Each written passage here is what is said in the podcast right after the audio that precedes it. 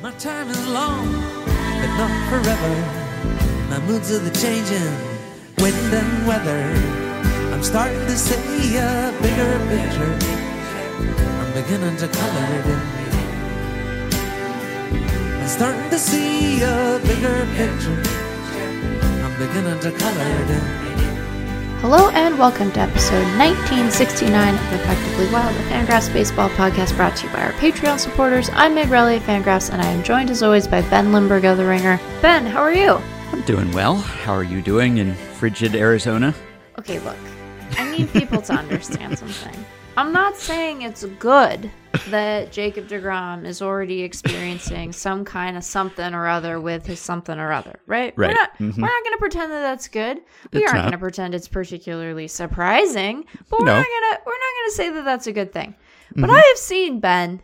I have seen some some insinuations on Twitter.com that Mhm. Jacob DeGrom or the Rangers, depending, are being uh, are, are being fragile about the Mhm. temperatures. And uh, I appreciated having a friend of the show, Levi Weaver, stand up Yes. for Arizona. And I, I'm here to tell you, it was chilly today. You know, Yeah. and not Mhm. just in a not just in a I live in Arizona and so now when it's below 70 I'm like should I wear a puffy coat like is that what's Mhm. necessary like it was it was chilly this morning we have a freeze advisory tonight you know Yeah.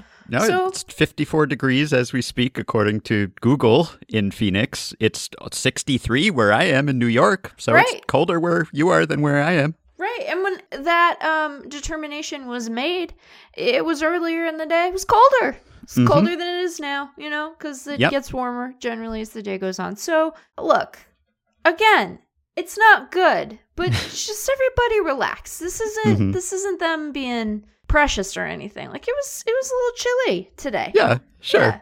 Yeah. Yeah. I mean, it's not what you want. It's not what you want your day one spring training storyline to be. You know, yesterday we were talking to Levi as he was driving to Arizona and all the optimism about the Rangers rotation. And then day one, Jacob DeGrom felt some tightness in his left side, you know, and immediately it's, uh, if it were the regular season, he would be pitching and it's Right, an right. abundance of caution and all of that. How many times have we heard that with Jacob DeGrom and the Mets? I, I think that's what it is. It just, it makes people flash back to Sure. he's fine and uh, if he had to be out there he'd be out there and then you don't see him for two months so Right. i mean there are all kinds of tweaks and aches and pains and things once you start to ramp up your activity in spring Yes. training it's it's not abnormal No. it's just the fact that it's jacob deGrom so Right. everyone is gonna panic and say uh-oh here we go again Right. which you know given that it's deGrom is not an unreasonable inference perhaps but with anyone else you really wouldn't worry about it so it's not necessarily something significant it's just like groundhog day yeah yeah i i yeah yeah i get Anyway. it i get it but just Mhm. like we had a big storm last night you know uh-huh When I was at the field yesterday, it was it was cold, Ben. It's Yeah. chilly, it's gloomy, you know. So everybody relax. I wanted Or to not. talk to you about being at the field because I have to commend you on your photography skills because you and you alone, I think, delivered what I wanted, which was not a picture of the bigger base, right? So anyone who was on Twitter on Tuesday knows that they were bombarded by every baseball writer who was in Arizona tweeting pictures of the slightly bigger base because there was a demonstration of the new rules, right, put on by MLB for media members. And so Correct. a lot of media members congregated and they got to see the bigger base and everyone tweeted out a photo of the bigger base which is understandable like could we somehow delegate only you know a couple people have to take pictures of the base yeah but if you're a reporter you feel like you can't miss out if everyone else has a bigger base picture then you've got to have a bigger base picture so everyone was just crowded around taking this picture of uh, a base and you know pretty identical depending on whose feed it was except for the initial Nightengale tweet of it which was just the, the bigger base Just the with- bigger base with no context. no frame of reference. Right. The whole point was to show the bigger base in comparison to the smaller base, which Right.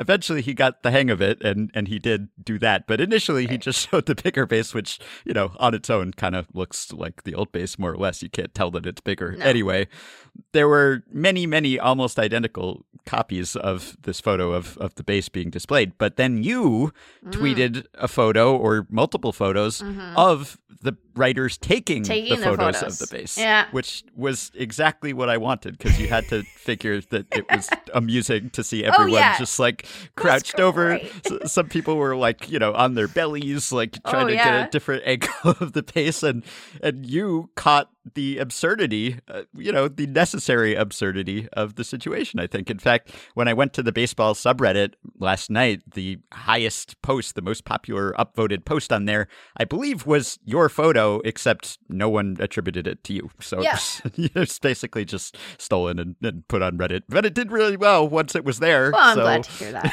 yeah. but that was great. What inspired you to to take that picture? It looked funny, Ben. I was inspired by the fact that it, you know, it looked funny to have Yeah, a bunch of, did. and I, I, you're right. Like, I get it. There are a lot. There are a lot of folks there. They all, for the most part, write for different publications, and they have to satisfy their their editors. I understand. Yep. You know, lesser things have turned people into pageant moms, but that was kind of the energy. and so I thought it was funny and like and, I hope people took it in a good natured way because that was how I meant it. But it was pretty. And Yeah. Everybody, oh, Yeah. it is bigger. yeah. I saw some people suggest that there's some meme potential to particularly your second one. Like if we get some replay review on a, a base uh, sliding play at some point during the season, then you can just reuse that old photo. It's just everyone clustered around the base, just inspecting it microscopically. I love it. You know, I didn't expect to learn that I was big on Reddit, but I'm glad to I'm glad to know that that Well, is true. Yeah, no one else knows because uh, no one said it was you, but I recognized your photo, so I'm giving you. you credit at least. Thank How was the rest of that demonstration? It was illuminating in in some ways. I think that one of the things that I was struck by, you know, and it started with sort of a state of baseball, here's where the game is, and that was a little less interesting, but but then we got into the rule changes and kind of how how MLB went about its process for identifying the things that fans you know say they care about uh, in terms of improving their viewing experience of the game. And some of the stuff we've talked about before and has been written about pretty extensively in terms of its impact in the minor leagues like the the clock. I think the big maybe not revelation but thing we probably should have thought of is that because of how the clock operators and the umpire need to interact with the pitch clock and the pitcher that there will be a renewed emphasis on balks and Right. and preventing them and that there are some guys whose deliveries might have to change in order to comply. Won't be a problem at all because we all recognize clearly when a balk has occurred and, and what type of balk it is, and we all agree on that. So no problems there. Right, exactly. And so that was sort of a an area that I at least had not considered and then felt kind of silly that I hadn't been like, well, yeah, of course, that makes sense. And then, you know, I was not surprised, but like pleased with the candor that the league has about the places where the shift ban might be undone and circumvented. It sounds like they talked with a lot of clubs after the rules were announced in September and and did so with the idea of being like, okay, so how are they going to try to weasel out of this? you know, how are they going to try to undo the intent of this rule, which is, you know, to have two guys relatively stationary on either side of second base. And, you know, I asked Morgan Sword, who's the executive vice president of baseball operations for the league, you know, in the Q&A session, basically sort of how how they're going to gauge the efficacy of that rule, right? Like do they have bench offensive benchmarks in mind? How are they going to assess the Yeah. impact that it's had on the on the offensive environment and and more importantly kind of what are their expectations in terms of that? And I appreciated that he was not overly confident in his answer. You know, he's like, we do have some benchmarks in mind. He didn't share those, but, you know, he said a lot of this is going to depend on how the hitters adjust their approach at the plate with the new rules. And, you know, they've seen some of that at, at play in the minors, I guess, but, you know, being able to know how big leaguers are going to react to that and how teams are going to think about the incentives of you know trying to get, get base hits versus still hit for home runs you know it's hard to know until it's in in play so but yeah they they have tried to think about how teams will be shifty about the whole thing. Eh? You see what I did there, Ben? You see Mm-hmm. Yes, the little joke that I made? Mhm. I don't know that they will have identified all of the ways in which they might have, but there is sort of broad authority granted to umpires in the rule that if they determine that teams are trying to sort of circumvent the intent of the rule, that they will be able to say to assess a violation to the team. Mhm. And so, uh, what are some other things? Shift uh, positioning will be a reviewable play Uh-huh. next year. So, in theory, a team, a hitting team could challenge if they determine that the defenders are in violation of the shift rule. Infielders will be able to ask the umpire if they are sort of in compliance with the rule in terms of their positioning. So, folks who are familiar with football might know that, like, you know, receivers will ask, like, am I on the line in a way that I need to be? And the side judge is supposed to tell them, and Mhm. umpires will fulfill the same rule here. So they're supposed to give guidance to fielders if they're asked. Uh, what else?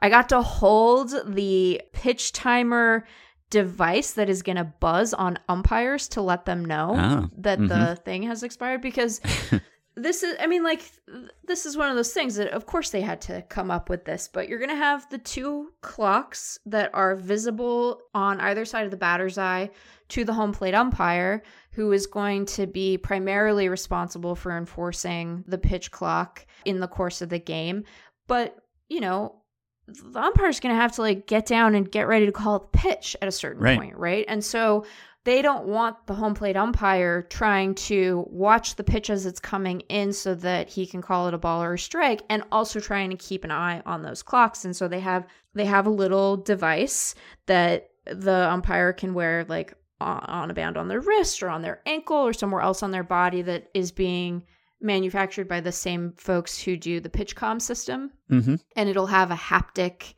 alert like you know if you have an apple watch you know you might have that or your phone. And ben it is a forceful buzz. It will not be missed. I was like you know i miss my phone buzzing a lot of the time. Uh, well i turned off the haptics on my apple watch because that was too annoying but no way that they will miss this. It is like i mean it's not like i want to be clear it's not a shock but it's a buzz and it is Right. like a it's a big buzz it's not you know one of those things they give you at a restaurant when your table is ready or your order is ready or whatever, and, and it's, not- like one of those. No, it's not that big. Like Mhm. you know, it, it's not. you're not getting seated at the cheesecake factory, Ben. But um, but here I, I will. I'll send you a picture right now, and uh, you can figure out a way to link to it in the show notes if you want to. Oh, did, did you take a picture of other writers taking no, a picture of took. it? I took one, but see, I put it in my hand for Yeah. some kind Scale. of scale. Now. yeah, I don't know how big your hand is. I have like big hand. norm- it could be a little I- hand. normal as a judgment. I have average hands. Okay. For a woman right. my height, I don't know, man. uh, so fraught to say, but like you know, it's like that. It's like that size. It's Mhm. that size. Okay. So yeah, there's that. Yeah, they really did rip off my photo without giving me credit on Reddit. That's Yep. so rude. Yeah. Gosh. You know, I don't know how it's all gonna work. I mean, I think that we know how the pitch clock stuff will work. I think that will have both the biggest impact be the thing that folks adjust to the most quickly. You know, apart from guys who might have to change their whole delivery. Right. But in theory, those guys have been communicated with before now. And, you know, they kind of tracked the frequency of violations in the minors for uh, the clock and a lot in the early going and then decreasing over time as you know teams and players got used to that Mhm. so they indicated that their hope is that the spring training period, you know, you might see a lot of violations, but in theory, it should taper as the spring goes on.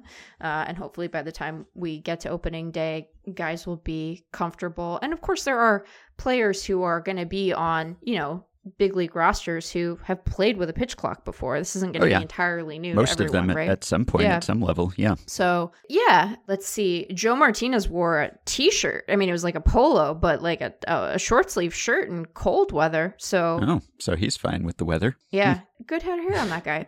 But yeah, it was you know kind of took us through everything. What other things? What other things did I ask? We know that the shift alignment will require you know two on each side of second base, and that they will, within the course of an inning, have to sort of stay consistent in who is where, right? So they can't flip their best defender from one side to the other to try to gain an advantage. If they bring in an outfielder to serve as a fifth infielder, which they are allowed to do, that outfielder is not restricted in terms of where he can stand. Uh-huh. I asked that because I wasn't sure if there were going to be restrictions there. There are not. So Got it. there's that piece of it. Mhm. They don't want you to get a running start.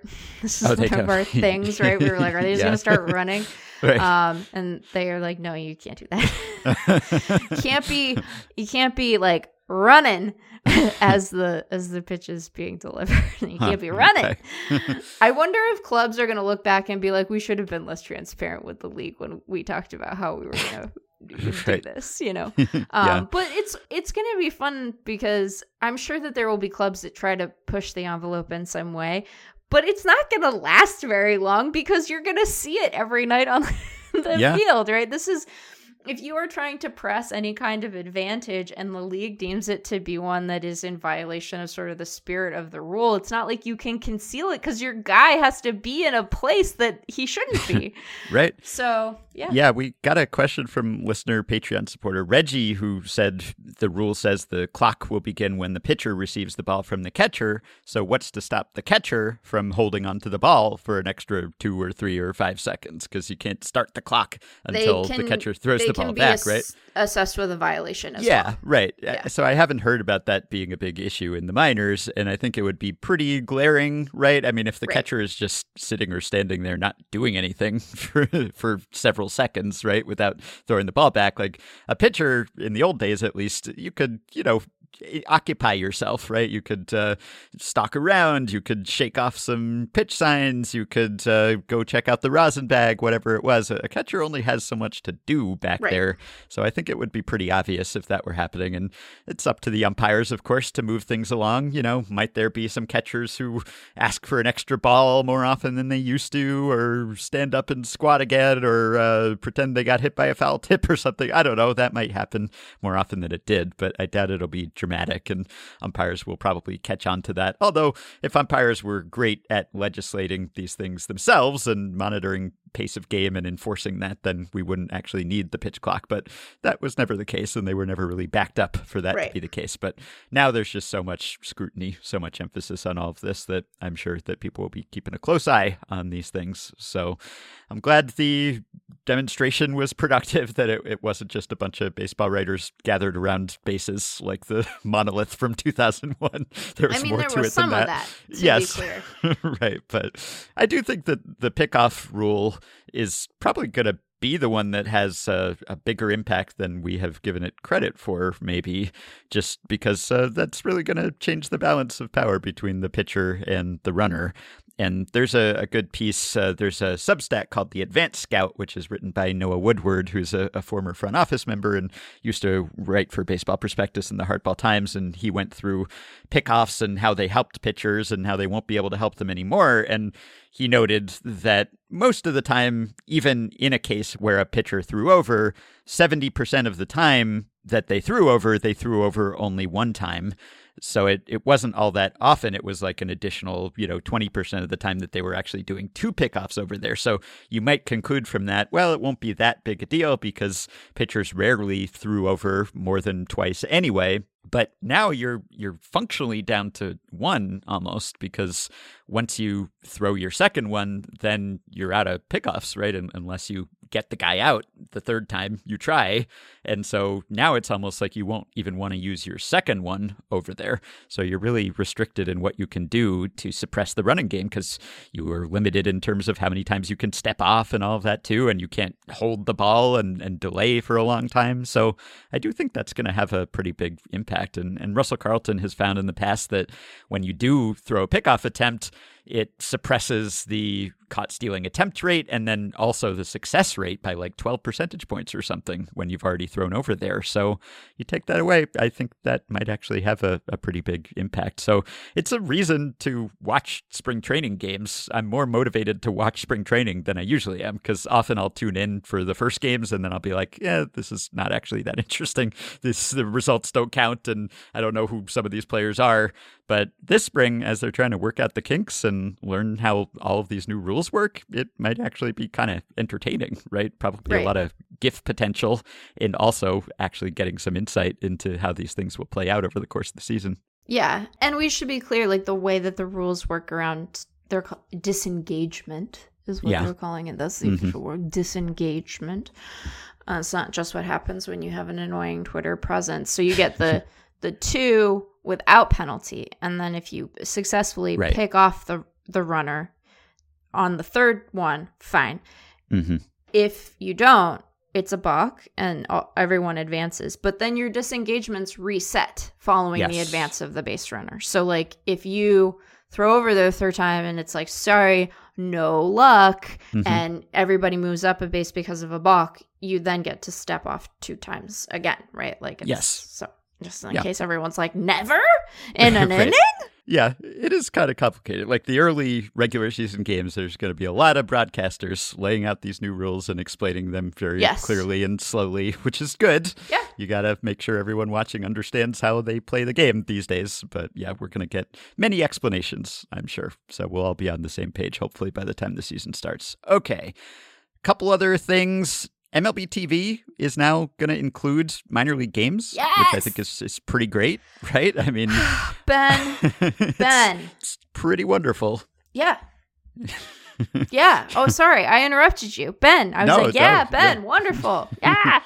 sorry, I was looking at the Reddit that's not crediting my tweet. I'm getting increasingly annoyed about it. Yeah, because um, the service before you could subscribe to MILB TV, and they were Mhm. putting more minor league games on MLB TV last year. Like they would, you know, there was sort of Yeah. a trickle of them, but you couldn't, there wasn't an app native to my Apple TV for MILB TV. And so I'd Mhm. have to cast things and then I'd complain about this on Twitter and then people would explain stuff to me in a way that was irritating. But now I can just style it up there. It's going to be great.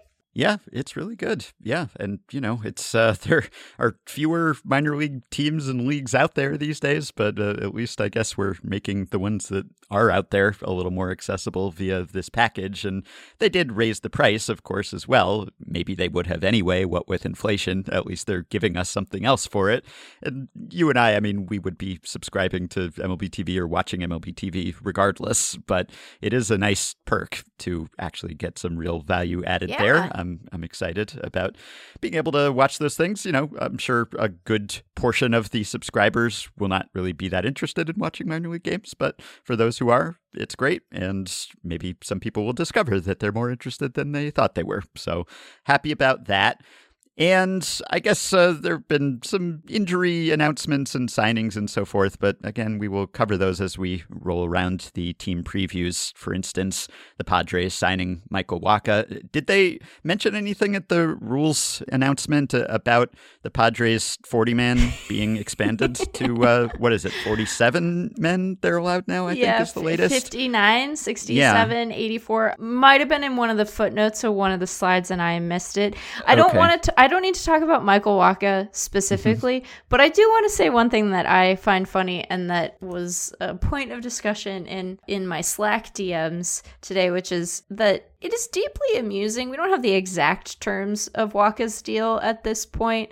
Um, I know that it's like 24 million over four years, and there are a Yeah. bunch of team Sounds and like it's a, a Chad Green style why is your own adventure. these guys who have the crazy complicated options? Like, I don't, I don't understand. I get it when you know. I, I think there were parts of it that I wasn't a fan of, but like I understand that if you're committing, you know, potentially hundreds of millions of dollars to like Julio Rodriguez, like that might be there might be mm-hmm. something to that contract, right? Like it might Right. be kind of complicated, but like it's Michael Wacha. Yeah, I understood with Green because of the uncertainty about when he'll be back and, and how good he'll be and all of that. And I guess with Wacha, there's always a little bit of uncertainty about health, but not in as acute a way as there was with Green. So I don't know.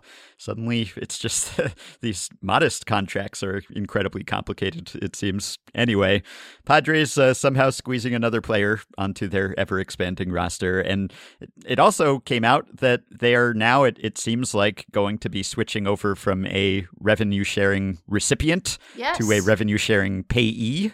So, because their revenue has increased so much and because they expect it to increase so much more with more ticket sales and sponsorships, etc., so it does turn out that you do have to spend money to make money, or at least that is one way you can do it. So, I don't know whether that pays for the spending that they've done on the free agent market and on the trade market and everything if you're doing a just an annual budget but it does go to show that even in a modest media market if you invest in your team and everyone gets super excited about it granted there aren't as many alternative pro teams in San Diego for people to get excited about but still Padres fans are excited about the Padres and I would Yep. be too if my team were allowed to roster 49 players Yep, as Stephanie Apstein said, small market is a state of mind. Exactly. Yeah.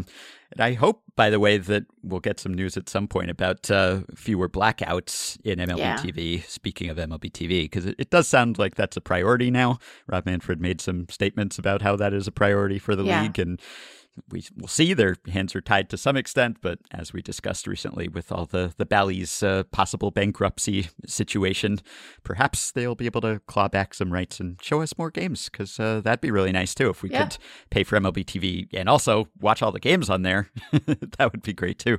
At Yeah. least the ones that are not split up into seven other streaming services. Yeah, I mean, I I have so many streaming services now, and because I like Poker Face, I have another. I have another Yes. I didn't used to have, Ben, and Mhm. so I feel overwhelmed by yeah, them. well, people tend to churn them now. They just want to watch one show. They signed up for a month and then they binge that and then they let their subscription lapse. So there's Right. a lot of turnover these days as people are trying to juggle several streaming services. So there's uh, something that happens when spring training starts, which is it's very exciting and everyone shows up and then you start getting injury news pour in. So whether it's Yeah. uh, DeGrom feeling some soreness or it's Frankie Montas of the Yankees possibly going to miss the entire season, or it's Stephen Strasburg having another setback. It's like there's this Schrodinger's injury thing that happens. Like before pitchers report, before players show up and start to do things that sometimes injure them, or you find out about pre existing injuries, you can just sort of dream and fantasize about the season and look at who you got. And then reality sets in when spring training starts, and this guy's shoulder hurts and that guy's elbow hurts. And often these things, as you're ramping up for the regular season workload, that is when things tend to break, or you realize that something you hoped would have healed over the offseason didn't. And that's why we see so many Tommy John surgeries or injuries that lead to Tommy John surgeries tend to crop up in spring training. So it's a combination of uh, the optimism of renewal of spring and it's a fresh start. And then almost immediately there's just an onslaught of sad, depressing news, too. So you can't have one without the other, I suppose. Yeah, it is a bummer, but you know, it's like the the 60 day IL opens up and you got to tell people when people are hurt so you can start moving guys over there. Not that Yeah. Jacob DeGrom is going on the 60 day IL. I'm No. not not saying that. That No. not what I'm saying. But Right. part of it is that there is this, you know, option available to teams now that they can Mhm. move guys there who are injured in more substantial ways than Jacob DeGrom, who was, it sounds like, just sore and cold, you know, Mhm. and uh, who hasn't been sore and cold or sore because of cold. So Right. there's that piece of it too, where it's like, well, Right. we get to, add, you know, put a guy on the 60 day and that opens up a roster spot for us. And now we can go sign, you know, a veteran to an overly complicated deal for no reason. right. Yeah. I mean, with the Padres specifically, they don't have to worry about the roster spots as much as everyone else does. Because they have like 90 is Yeah. What we've established. Exactly. They got Yeah. a special exemption. so we've got a guest today, and it's a, a recurring guest, a favorite of ours, a pal, Evan Drellich, who is a newly published author of a very fine book about baseball called Winning Fixes Everything How Baseball's Brightest Minds Created Sports' Biggest Mess. It's about the Houston Astros, it's about sign stealing, but it's about much more than that and the league as a whole and how a front office operates and functions or dysfunctions, as the case may be. Evan's been working on this one for a while, so we will have him on to talk about this in just a moment. I'm going to give you a, a related stat blast, this week's stat blast, to sort of segue into our interview here.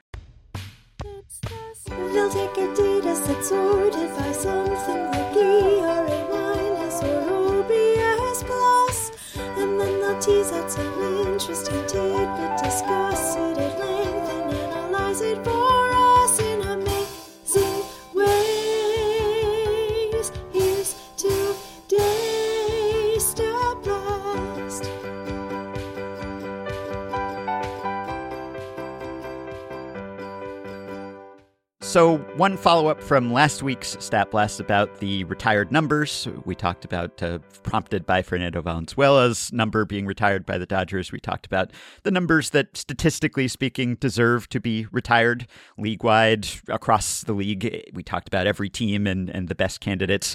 There was one oversight during that conversation, which was that somehow Atlanta and Milwaukee got lumped together in the mm. data in the spreadsheet. And so we did not specifically call out the Milwaukee Brewers, who most deserve to have their numbers retired by this war based method. So I will tell you now that the leading Brewer candidate is Ryan Braun. Which is, I guess, uh, kind of complicated. You know, he remains popular in Milwaukee. Yeah. I believe uh, he would get booed in the latter stages of his career when he went on the road, but in Milwaukee, they like him. Yes. So whether the issues with PEDs and lying about PEDs and all the rest of it, whether that uh, prevents him from getting his number retired, I don't know, but he would be the leading candidate. After that, it's Jonathan Lucroy. I'm not sure if that uh, appreciation of framing has advanced to the point where Jonathan Lucroy would be a strong candidate to get his number retired, but statistically speaking, Fangraphs war wise, he should be. Ben Sheets after that, and then Cecil Cooper, I think, would be after that as well, and Teddy Higuera. So I'll uh, link to that spreadsheet, and if you are a Brewers fan and you want to see, you can just uh, select Atlanta, and you will see some Milwaukee players lumped in there as well. And one other question we got because we noted that Randy Johnson and Ichiro both show up as leading candidates for the Mariners to retire their numbers, and as you noted, Ichiro's uh, will be retired right sometime soon. Presumably, he's going to get into the Hall of Fame not long from now. And so, some people asked how they should handle that because Right. Randy Johnson and Ichiro had the same number. Right. They both were 51, and they have not retired the big units number. And I assume that they will not, if they retire Ichiro, that it will just be I think that's- specifically for Ichiro. I think It's- that that is correct. Yeah, it's it's kind of awkward. I think Randy Johnson had a statement at some point about how he was told that if it was retired, it, it would just be for Ichiro. And- And I don't know if that is because he wasn't there long enough or because he was with the Diamondbacks uh, during years when he won a championship and Cy Young awards. I guess he went into the Hall as a Diamondback, Right. right? So there's sometimes some lingering bitterness, right? Which which came up when we were talking about the Orioles not retiring Mike Mussina's number, and a lot of it seems to be well because he left and he went to the Yankees, and he went into the Hall of Fame with neither cap. But sometimes it's like if a player leaves, and it's not always that they sign a free agent contract somewhere else. Sometimes they get traded. I mean, Johnson got traded from the Mariners, right? Right. So it seems odd to me to hold it against someone. Like maybe while they're still active and they're still playing for the other team, okay. But once the dust settles, can't you just uh, let bygones be bygones and say we had a great time with you on our franchise, and what happened after that is uh, none of our concern? I don't know. You would think that, wouldn't you? Yeah, Yeah. I would think that. but, you know, sometimes feelings are complicated, Ben. Yeah, I guess so.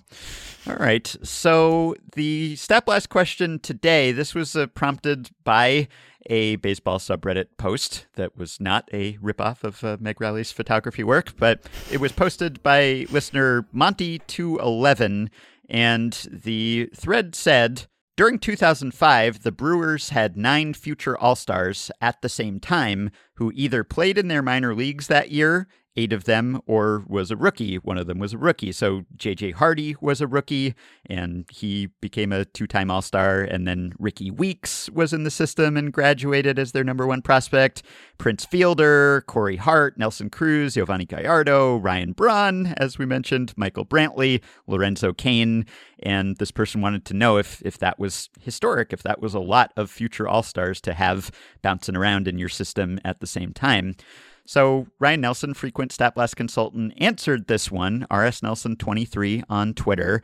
And he wrote on Reddit if we compare that to baseball history, this is nothing. If we compare it to more recent history, it's a lot, but not quite historic. So, in earlier baseball, there were fewer MLB teams and more minor league teams. This was also a time before free agency or the Rule 5 draft, so teams could stock absolutely wild amounts of talent in the minors. The elite teams in this regard were the 1930s to 40s Cardinals, the 1930s to 40s Yankees, and the 1940s to 50s Dodgers. The below table represents the number of pre MLB debut future All Stars each franchise had by year. For the sake of clarity, these counts include players who played with a franchise's minor league system in a given season and had entered that season having not debuted with an MLB team. So, by that count, the 2005 Brewers only had six, since Hardy did not play in the minors in 2005 and Weeks debuted very briefly in 2003, so they would not qualify. So, by that measurement, it's the 1938 Cardinals had 16 future All Stars in their system at the time. And, you know, this was uh, Branch Rickey and uh, codified the farm system and had so many affiliates, formal or informal, and just had control of hundreds and hundreds of players and would either promote them from within or use them to uh, acquire other more established players. So the 38 39 Cardinals had 16 and 14 future All Stars, and then the 34 and 37 Cardinals had 13, as did the 37 and 38 Yankees. And it's all of those teams from that period of time. And Ryan continues those systems were stacked. So, for example, the 1938 Cardinals system these players, uh, they had Elmer Riddle, Johnny Hopp, Ken Raffensberger, Marty Marion, Max Lanier, Oscar Judd, Walker Cooper, Emil Verban, Harry Brecheen, Lou Boudreau, Mort Cooper, Murry Dickson, Red Munger, Nick Etten, Whitey Kurowski, Johnny Sain, and Ryan included comps of more modern players for those old timey players, just to give a sense of uh, how much war one might expect from those guys. And it's a lot. So he comped it to basically having a rotation of Bumgarner, Sale, Strasburg, Wainwright, and Cain, with Anibal Sanchez and Jeff Samardzija and company waiting in the wings, with a Hall of Famer and a couple of Hall of very good players in the infield. So that's how much the late 30s Cardinals were controlling. But since 1990, so more modern times, the Brewers' six is pretty competitive. So the 2005 Dodgers had eight in their system. The 2007 and 2010 Reds also had eight future All Stars in their system. And then with seven, we have the 99 Blue Jays, the 2006 Dodgers, the 2008 Reds, the 2011 Diamondbacks, and the 2014 and 15 Cubs. And I will include this uh, post and the full list if anyone wants to check that out. So, for example, the 2005 Dodgers had Carlos Santana, Chad Billingsley, Hong Chih Kuo, Joel Hanrahan, Jonathan Broxton, Kenley Jansen, Matt Kemp, and Russell Martin all in their system at the same time. 2007 Reds had Devin Mesoraco, Jay Bruce, Joey Votto, Johnny Cueto, Josh Hamilton, Justin Turner, Todd Frazier, and Zack Cozart. That's a lot. The most recent team with six is the 2017 Braves, and they still have a chance at more. So they're six Austin Riley, Max Fried, Mike Soroka, who is now Michael Soroka, I read, Ozzie Oh. Albies, Ronald Acuna, and William Contreras. And they're still players with all star potential who could be added to the list Ian Anderson, Kyle Wright, Joey Meneses, our man, and AJ Minter. So this kind of got me curious about what the average expectation should be because these are the high points when your system is super stacked with future all stars, but that could lead to unreasonable expectations, right? And I think at this time of year, when we're looking at prospect rankings and farm rankings, it's good to keep some sense of perspective here. You know, you, you don't want to be like Bob Nightengale just taking a picture of the bigger base and not knowing how much bigger the base is than the smaller base, right? So you, you want a sense of, of the baseline.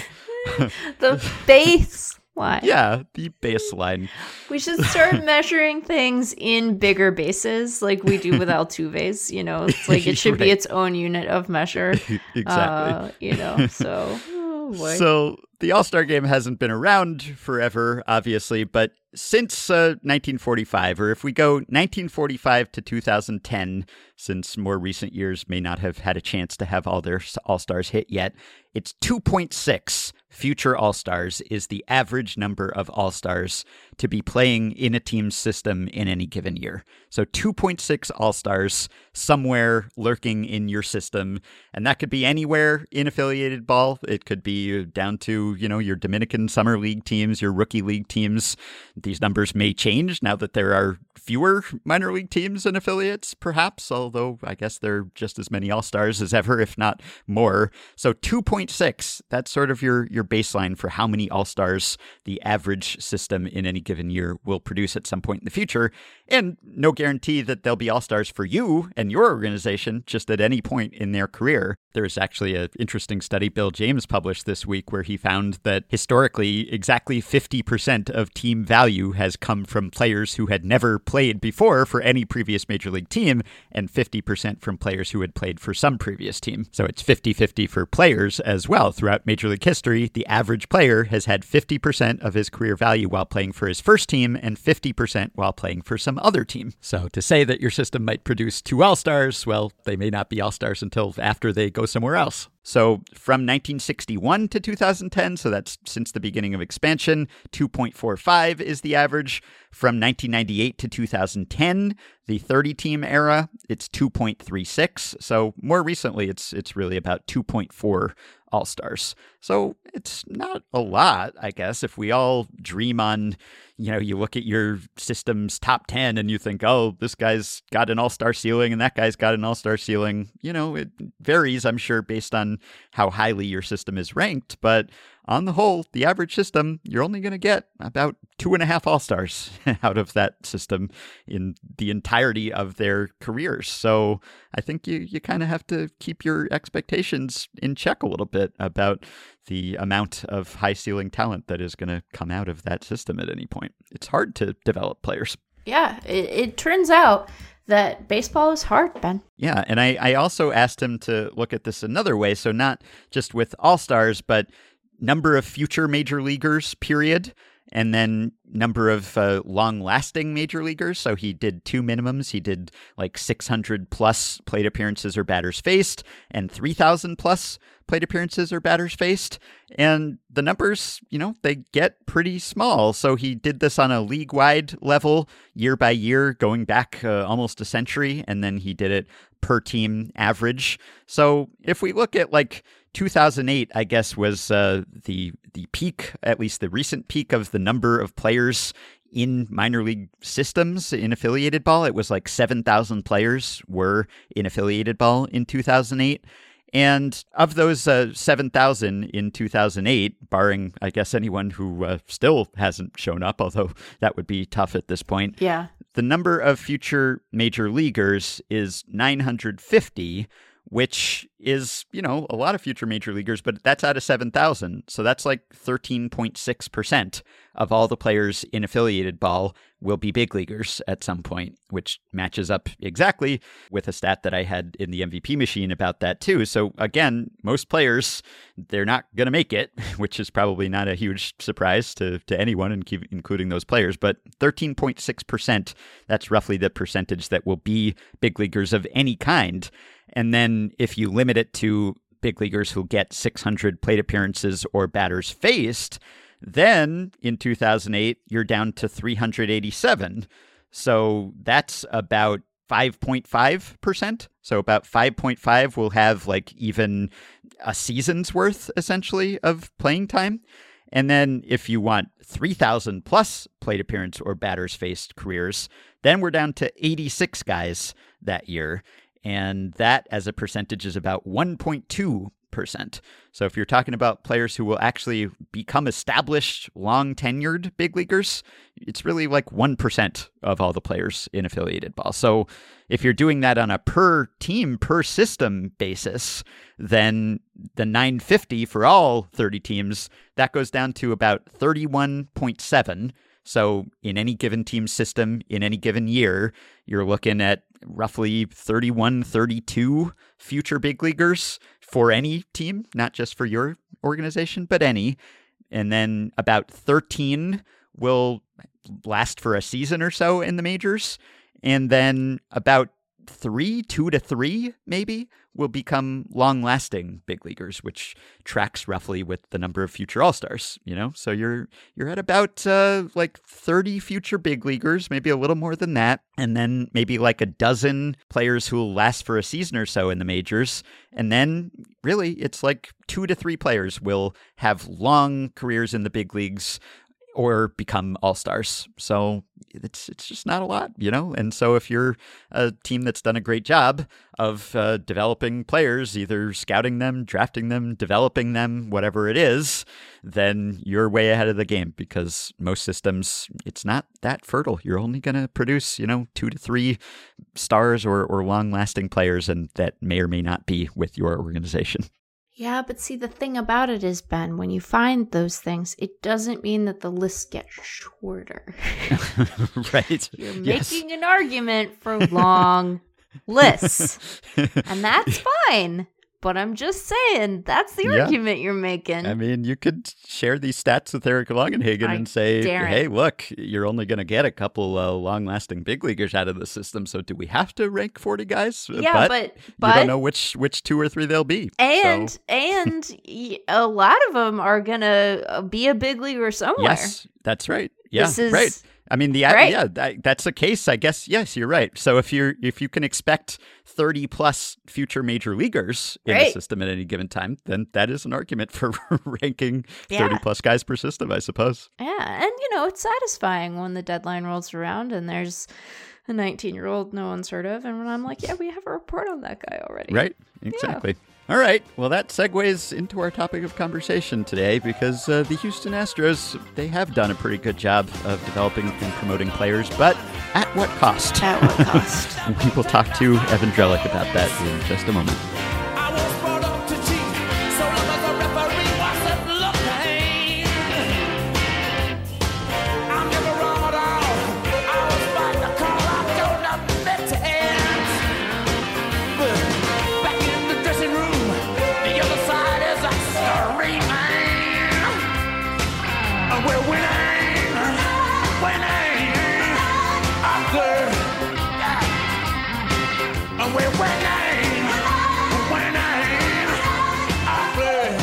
All right, we are back, and we are joined now by Evan Drellich, who is a senior writer for The Athletic and also the author of a brand new book. It's called Winning Fixes Everything How Baseball's Brightest Minds Created Sports' Biggest Mess. Evan, welcome and congratulations. This is refreshing after speaking to radio stations in uh, Albuquerque and uh, some other lovely cities, and they were all lovely interviews. But this is Yes. refreshing.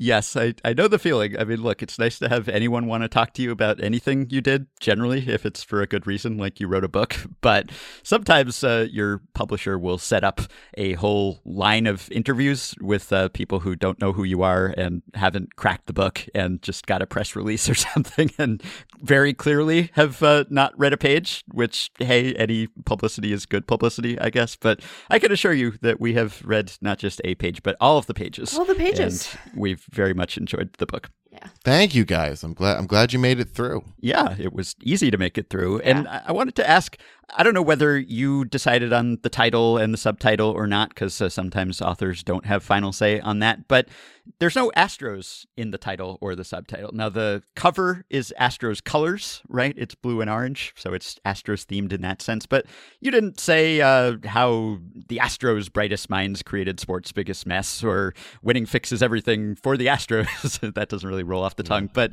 you know what I mean? I was kind of curious whether the thinking for that was either you wanted it to be more moneyballish in the sense that this is a, a broader, bigger book. It's not limited to a single team because that team tells us something about the league as a whole. Or maybe you thought there'd be Astros fatigue at this point after years of talking about the Astros, and you didn't necessarily want to have Astros front and center. So, what went into that if this was even a conversation? Yeah, I, I chose the title. The editor, uh, who did a, who did a fine job at one point, thought that maybe the, the main title should have quote marks around it, thinking that well, pe- Mm. are people going to understand uh, winning fixes everything? And I was pretty adamant. No, we're we're we're leaving that. I so early on, I knew the title. There was a placeholder subtitle at one point that went up on Amazon. Nobody told me it was going up. It just appeared up there, you know, in the listings, which I was disappointed by. But it was never supposed to be the the, the final one. And then, you know, to your question about not mentioning the Astros, I, I was concerned about it. There, it, it was deliberate in the, as you say, or point to keeping it broader, right? Because some of this is owed to the league, and I do think there are some bright people uh, at the league, and and we know that there's some other teams that were involved in, in some behavior, and you know the Astros alone aren't the only team that's operated in, a, in kind of a cutthroat way. But yeah, I, I was a little concerned from a marketing standpoint of just like, are people going to know this is a book about the Astros? And my editor was not worried about that. He, he, he was quite sure that anybody who picked it up was going to be aware or very quickly become aware of uh, what it was about. So I don't know if I made the if if that was the right decision, but that's how it went. Well, I imagine that people will have some idea because the initial reporting that you and Ken did, I think, is probably some of the most impactful baseball reporting of our lifetime, anyway. But that obviously wasn't all of the reporting that you did for the book. So I'm curious what your process was like once you had decided this is going to get book length treatment. There are, themes and questions here that you were interested in exploring that went beyond simply the sign stealing, how you went about doing that additional work to to fill out the rest of the book. Yeah, painfully. What was my methodology of of reaching out to people? You know, I I, I knew generally the events to go through. Certainly, there were things that came up in the reporting process that I you know hadn't previously thought about. Uh, but the book largely, in, in kind of the overall structure, more or less looks as I kind of thought it would. And I think really what I did was I made a list of people I wanted to reach out to, and I just started making calls. You know, as opposed to it being okay, today I'm I'm only doing X. You know, it kind of moved between different things. I, I think probably it was the case if I was doing a specific topic like i'm trying to think when did i talk to cardinals people? It might you know might have all been in the same kind of time. You know you talk to one person maybe somebody else suggests another.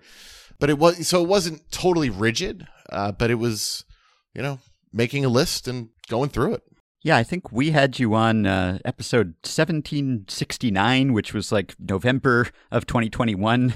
And we asked you then about the sign stealing and how you broke the story and all of that. And, and you told us, wait for the book. So we've been waiting very patiently. it's been a while.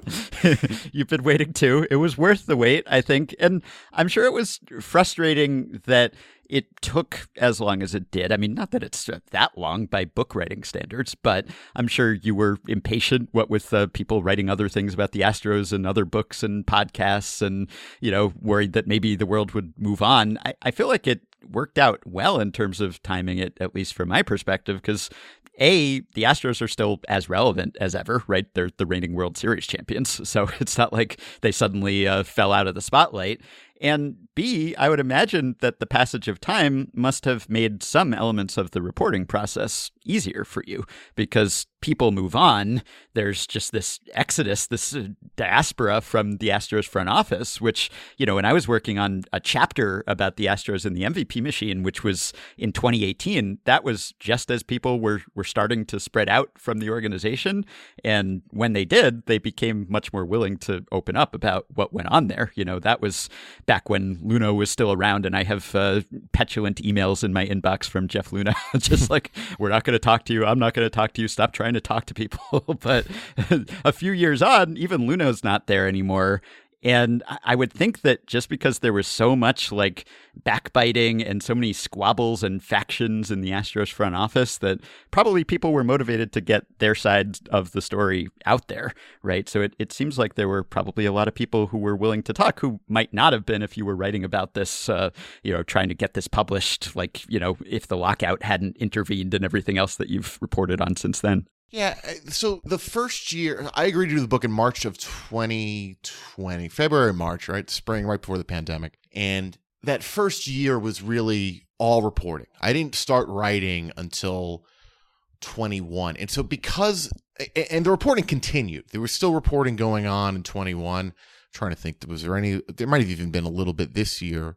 The- bulk of it was 20 and, and then some into 21 because it was so fresh off of the scandal, I don't know that it totally worked that way. I do think that people, because something wild and crazy had happened here, and and because people felt that uh, in some cases there, there was a record of, of things that needed to be corrected or a fuller story to be told, I do think that that helped. Um, y- If you have, th- there was a large triggering event. You know, Yeah. and, and that leaves people in a position of And, and you pulled the trigger, so that, that probably helped too, I guess.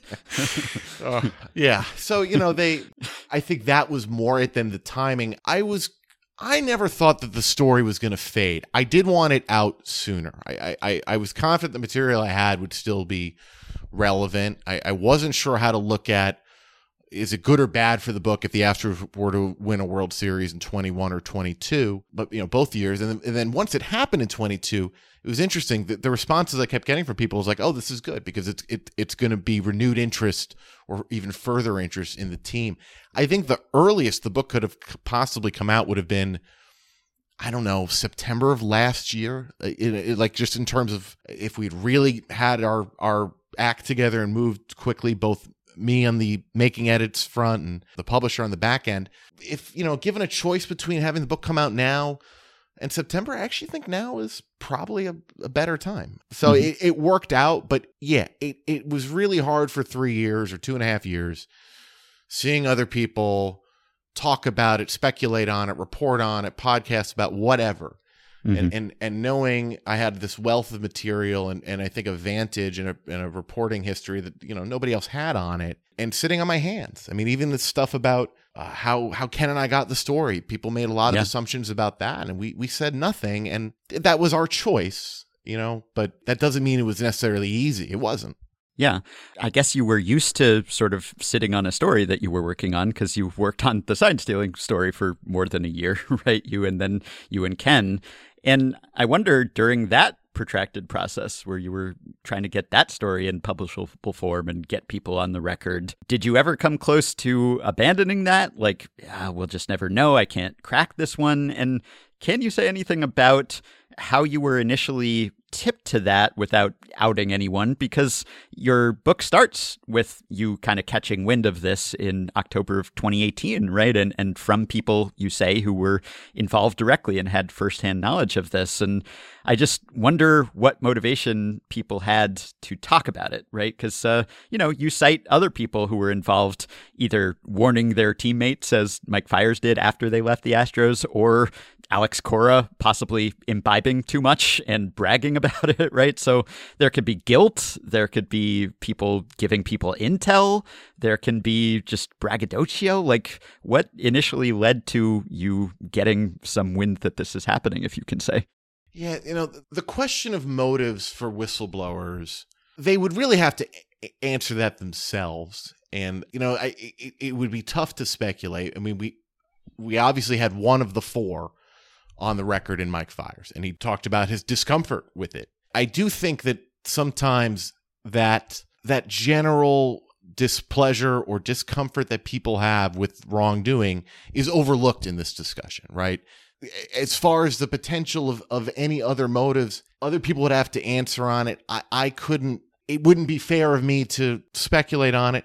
And if I tried to, you know, I wouldn't want to be giving away any sort of identifiable information. So it's a fair question. I think we shouldn't overlook that, you know, some people just don't like it when bad things are, are going on.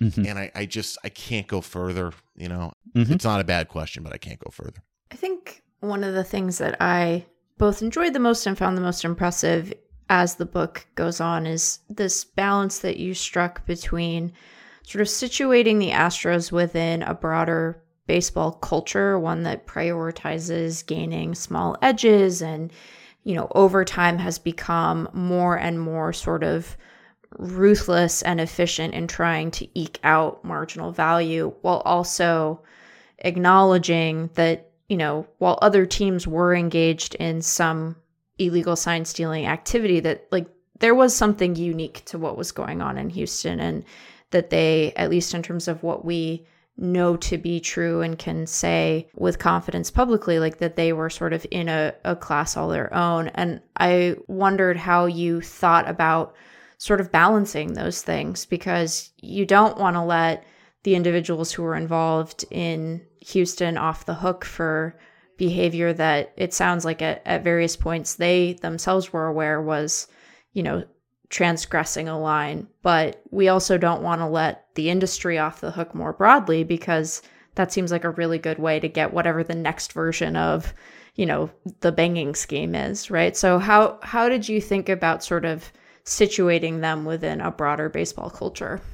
My mind is taking me here. I don't know if it should be taking me here, but you know, Ben and I and I, Meg, I don't know if if, if you've watched it, but you know, Ben and I both liked Andor a lot, um, and we, we, you know, I think one of the compelling things about Andor is is a bit of the ambiguity. The good guys can kind of be bad guys sometimes, Yeah. And I think the reality, like as a reporter, I am drawn to the idea of presenting and reporting what's actually going on. And, you know, I think there's a human instinct to kind of want tidy, simple, cleaner narratives. The Astros, the sign stealing, the relationship MLB has to both, it's a mess. It's messy. It's shades of gray. I think some are darker gray than others. You know, I think there are some uh, pretty clear conclusions you can take away within it. But yeah, the I mean the Astros have personal accountability or should for cheating, right? Like it's it's at the end of the day it's their action. Yet there was an environment created or or fostered by you know the, the organization and Major League Baseball that made it easier or, or provided incentive to do so. And you, you can extend this to uh, some of the stuff that even the front office was doing, right? Well, some of it's, uh, you know, you can tie it back to the CBA and well, who negotiates the CBA? It's the, the owners and the players union.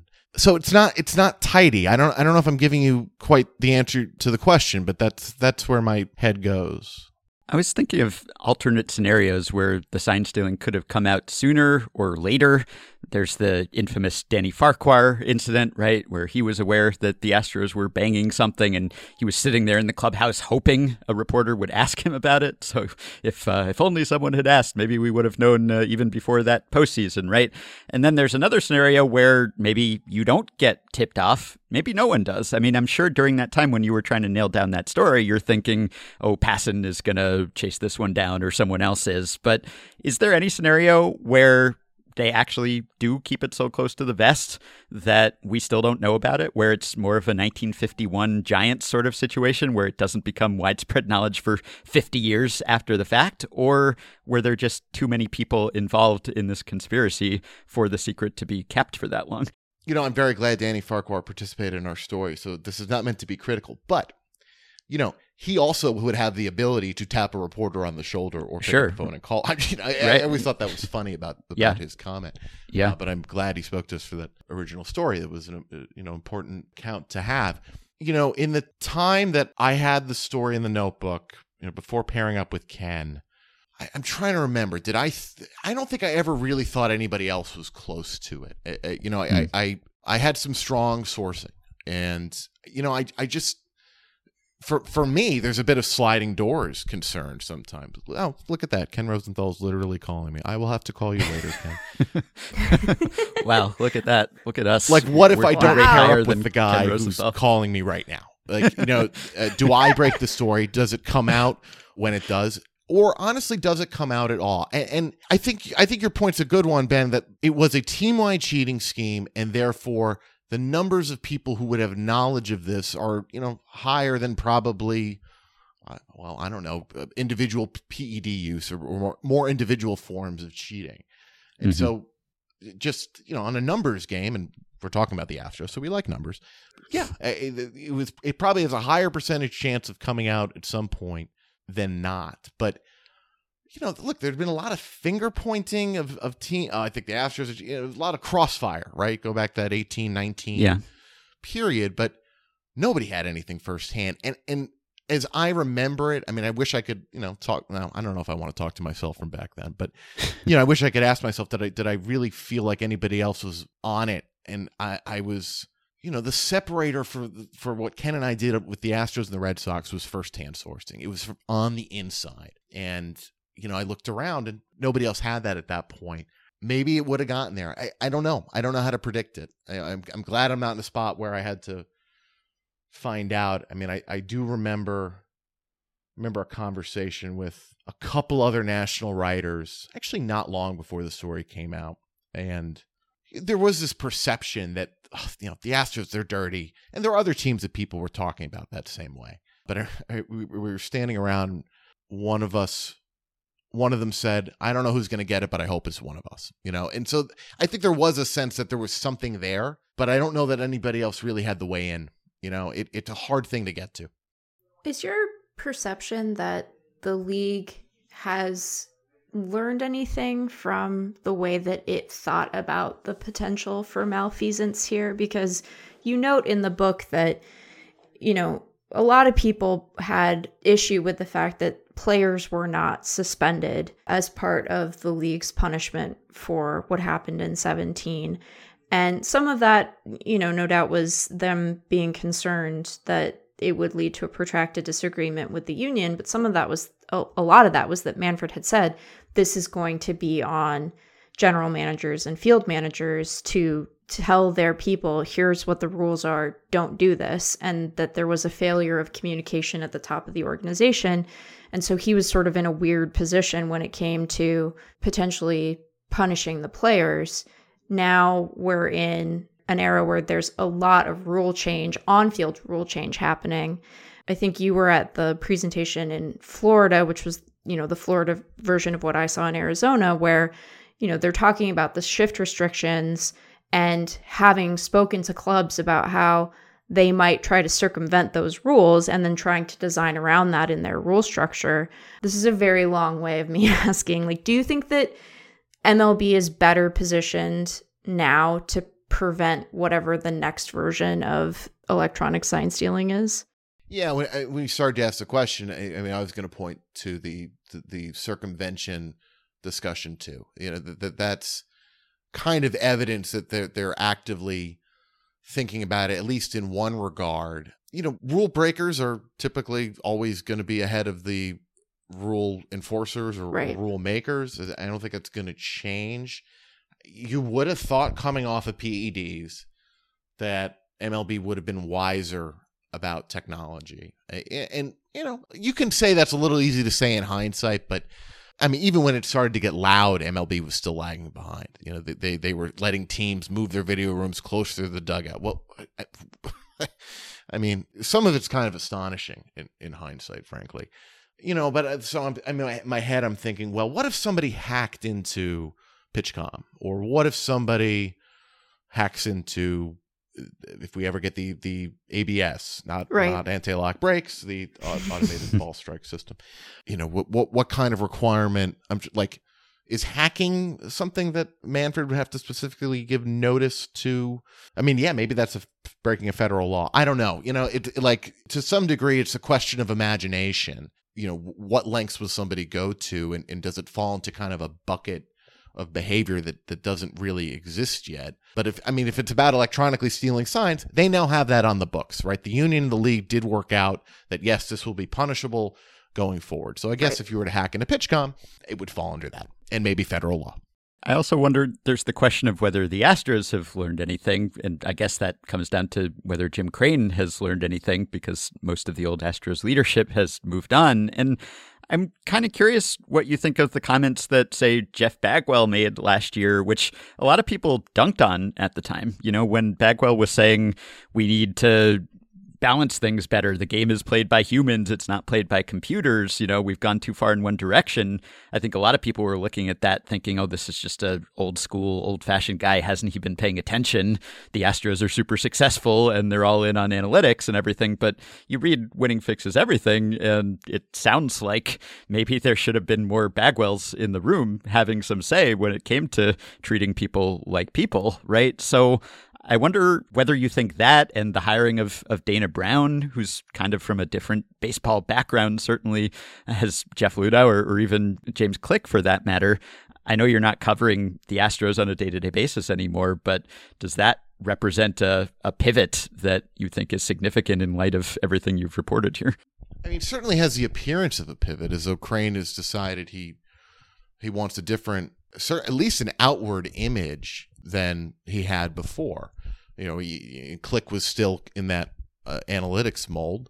You know, the question, and you, you know, you guys can can tell me if you agree with this. I think the question becomes: Does a Dana Brown, who whose background is more traditional, have people in place, and then subsequently listen to and incorporate those people in place who are masters of R&D who know the analytics space does does he have people do that for him and continue to foster its growth. You know, you, you yourself, I, I don't think at the very top of an organization necessarily have to have been a McKinsey consultant to put your organization in a position to be forward thinking.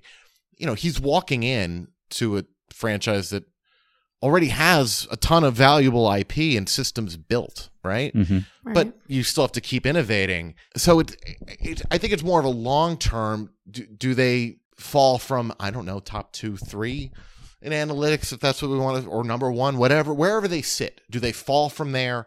Do they do they still stay toward the top? And and what is the decision making process? Does it revert back to I'm going with my gut, or do they kind of maintain some sort of you know objective subjective way to do it right like the astros way of uh sig's big thing was combining you take the subjective information you take the objective information and then you objectively meld them except even in deciding how you meld them. Isn't that kind of inherently subjective? Anyway yeah so i, I it it is certainly visually a pivot and you know kind of in sticking with the theme of the book. The question is really what's going to go on behind the scenes. Outwardly yes it, it's different. How are they going to function internally? I wonder what your sense is of the the self reflection that the fallout from what happened in Houston caused, not just in Houston but in other front offices, right? Because even before your Ken's initial reporting, there was a lot of industry resistance to Houston. You know, their culture, the way that they seem to treat other orgs.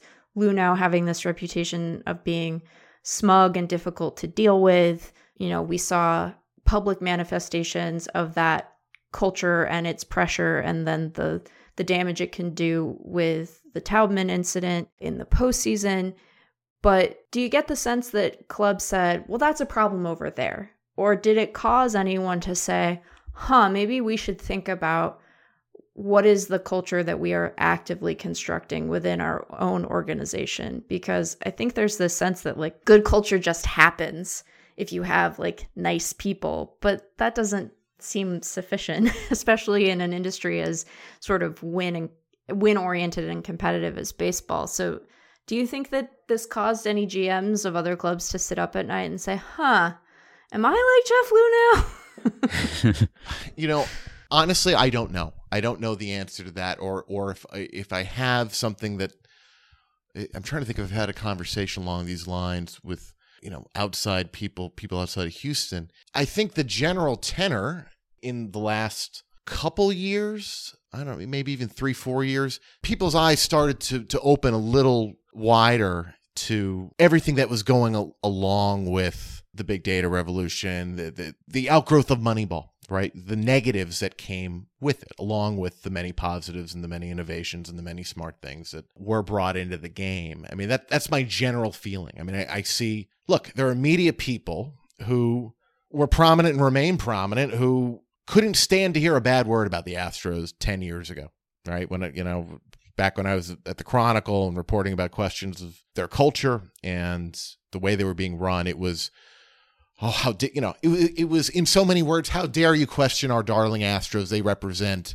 what is smart and where this industry is going, Yeah. right? And it it, beca- it was a very oversimplified, I, I think, argument. It, you know, no people just didn't want to hear anything bad about about a a, sm- a team that they perceived to be smart and was smart, right? But there was there was other stuff going on. I think now people are catching up a bit, and I'm very proud of of breaking the Astros story, the, the cheating scandal.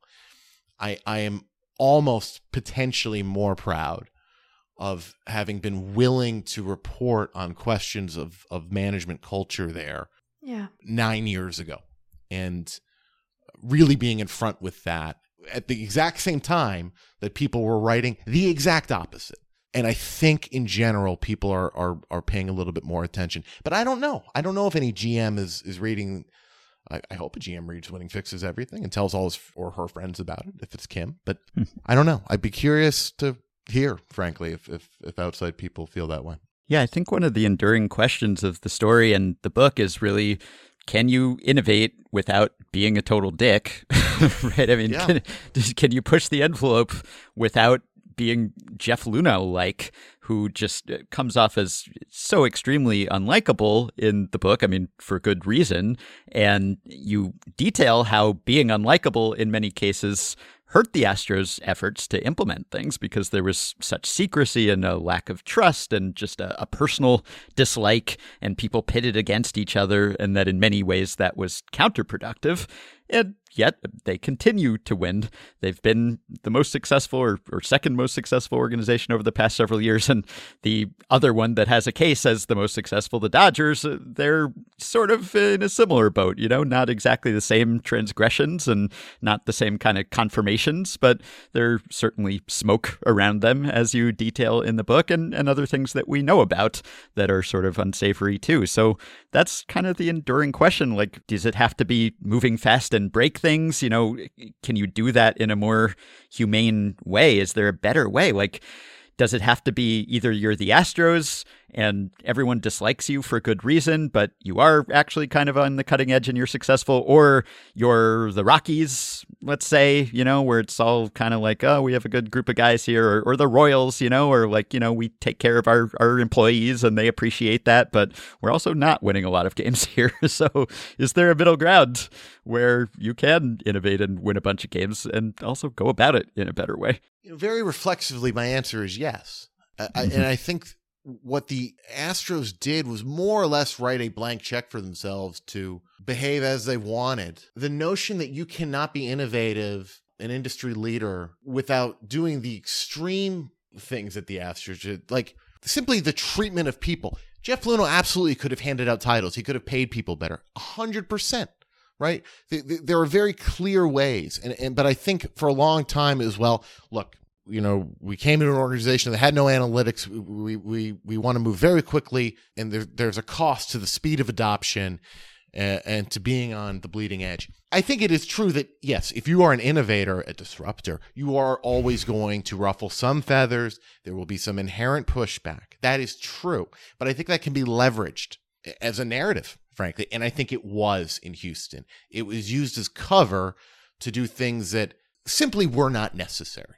You, you did not have to treat employees quite the way you did in Houston. And I think if we were to kind of pick through different examples, did that have to happen? Could you have let the scouts go? Oh, I don't know. A year later, could you have spent some money on a training program for them and seen if any of them could have passed the training program rather than firing them? I mean, you know, go down the list, right? The idea that it had to be this way or they wouldn't be innovative, I think that's hooey. So there's a lot of Astros DNA across the league now, right? Both just in terms of folks who have at the lower levels who have left Houston and work in other front offices, and then in the senior leadership of several organizations.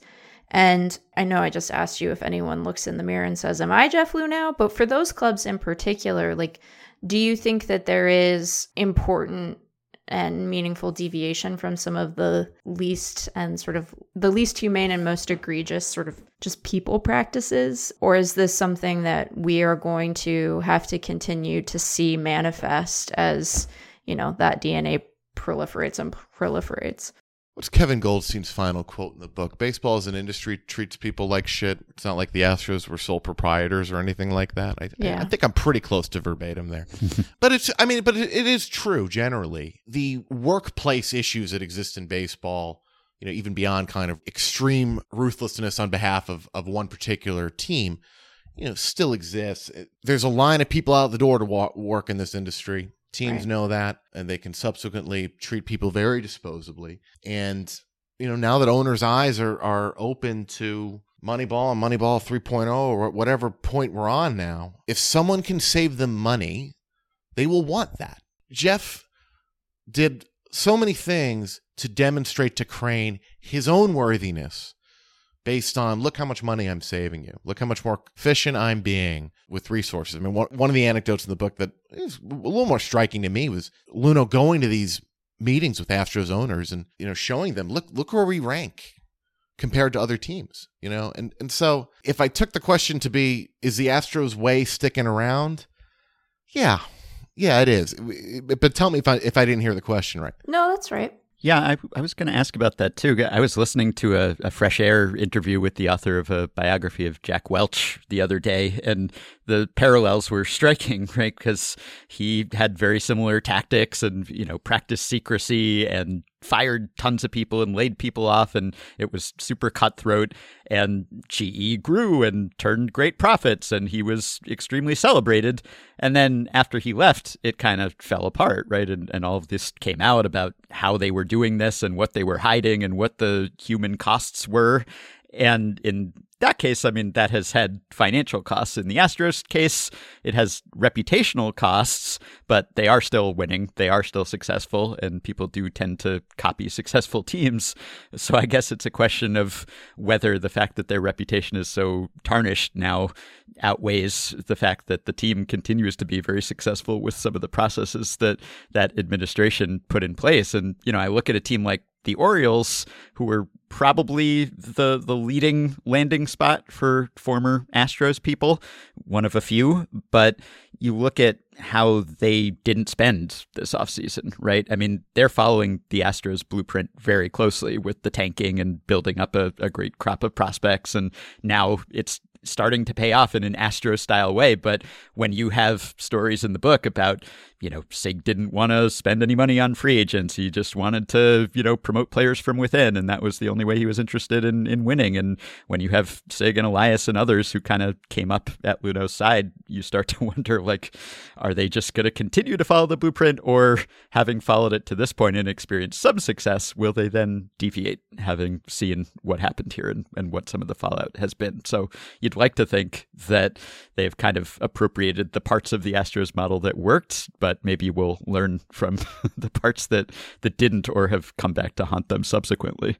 Fans have been so conditioned. I, I mean, it's like the greatest marketing trick baseball ever pulled was convincing people that, that that what is good for them is to watch terrible baseball that costs the owner no money, that the owner should spend nothing on it. And, you know, the, the CBA certainly was a part of that. CBA that the owners, you know, agreed to and, and helped design. The marketing power of of a baseball team, right? Like there is no group of consumers. I, I at least I can't think of one. I mean, I'm sure it, exi- it exists somewhere, or, or there there's a brand that has more loyalty, right? But like you know, you're in this system where people are committed to your product for life.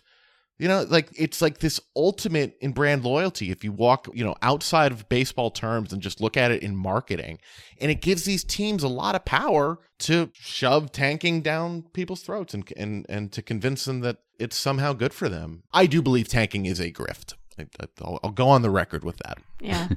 I worry that this question will sound Pollyanna ish, but I wonder if you think there's an opportunity for a team, you know, to zig where others have zagged and to make treating people well the centerpiece of a winning strategy where other teams are trying to, you know, cut costs as much as they can, keep payrolls low, keep, you know, scouts and front office personnel salaries low. We've seen Ben mentioned a couple clubs that at, at various points in the last couple of years have sort of bucked the trend and tried to treat their people well. But like, is there a version of that that is more successful than like the Royals? I guess is what I'm trying to ask. Yeah, I I think some GMs, whether right whether they would be assessing themselves properly or not, w- would say that you know they do prize it more. I mean, you know, early in the book, there's a quote from a Cubs executive who's saying, like, yeah, we tanked, but we were not doing what they were doing. Right? We- Right. We, we did we did we hired we uh, we did value you know human equity more. Um, We just ruthlessly exploited Kris Bryant's service time while we were doing it. yeah, right, that. right. It's a totally fair point. There can be a lot of people can talk a big game in- in, this sport. You know, kind of piggybacking off the. I, I wanted to make this point in the last question when Ben mentioned Jack Welch. You know, kind of the irony of the whole thing is that you have corporate America entering baseball and everybody treating these like outside businesses, and that's what the Astros are doing, right? We're going to run this like an outside business would be run. This is not an example or really a comparable to the outside business world. It's a closed circuit Right. of 30 teams, 30 investments that only appreciate in value, you know, historically. And I'm, I don't see, unless the Arsene situation got so bad, that's not going to change anytime soon. You know, they're dependent on one another, right? You're not actually trying to put another team out of business. And there's a lot of flow of people between organizations.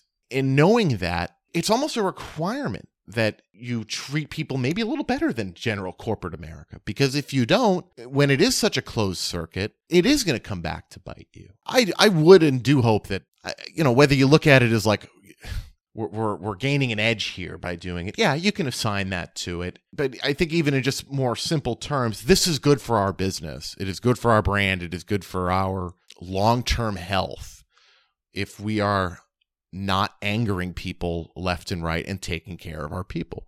I think that people should read this book even if they think that they've heard enough about sign stealing, right? Even if they have sign stealing fatigue after all this time, because uh, you and Ken have done such a great job with that story. In a sense, I'm I'm even more interested in the other aspects of the story, although they're all interrelated. I mean, some of it is just you know the sign stealing is just it's sensational, and you do have more revelations and details in here.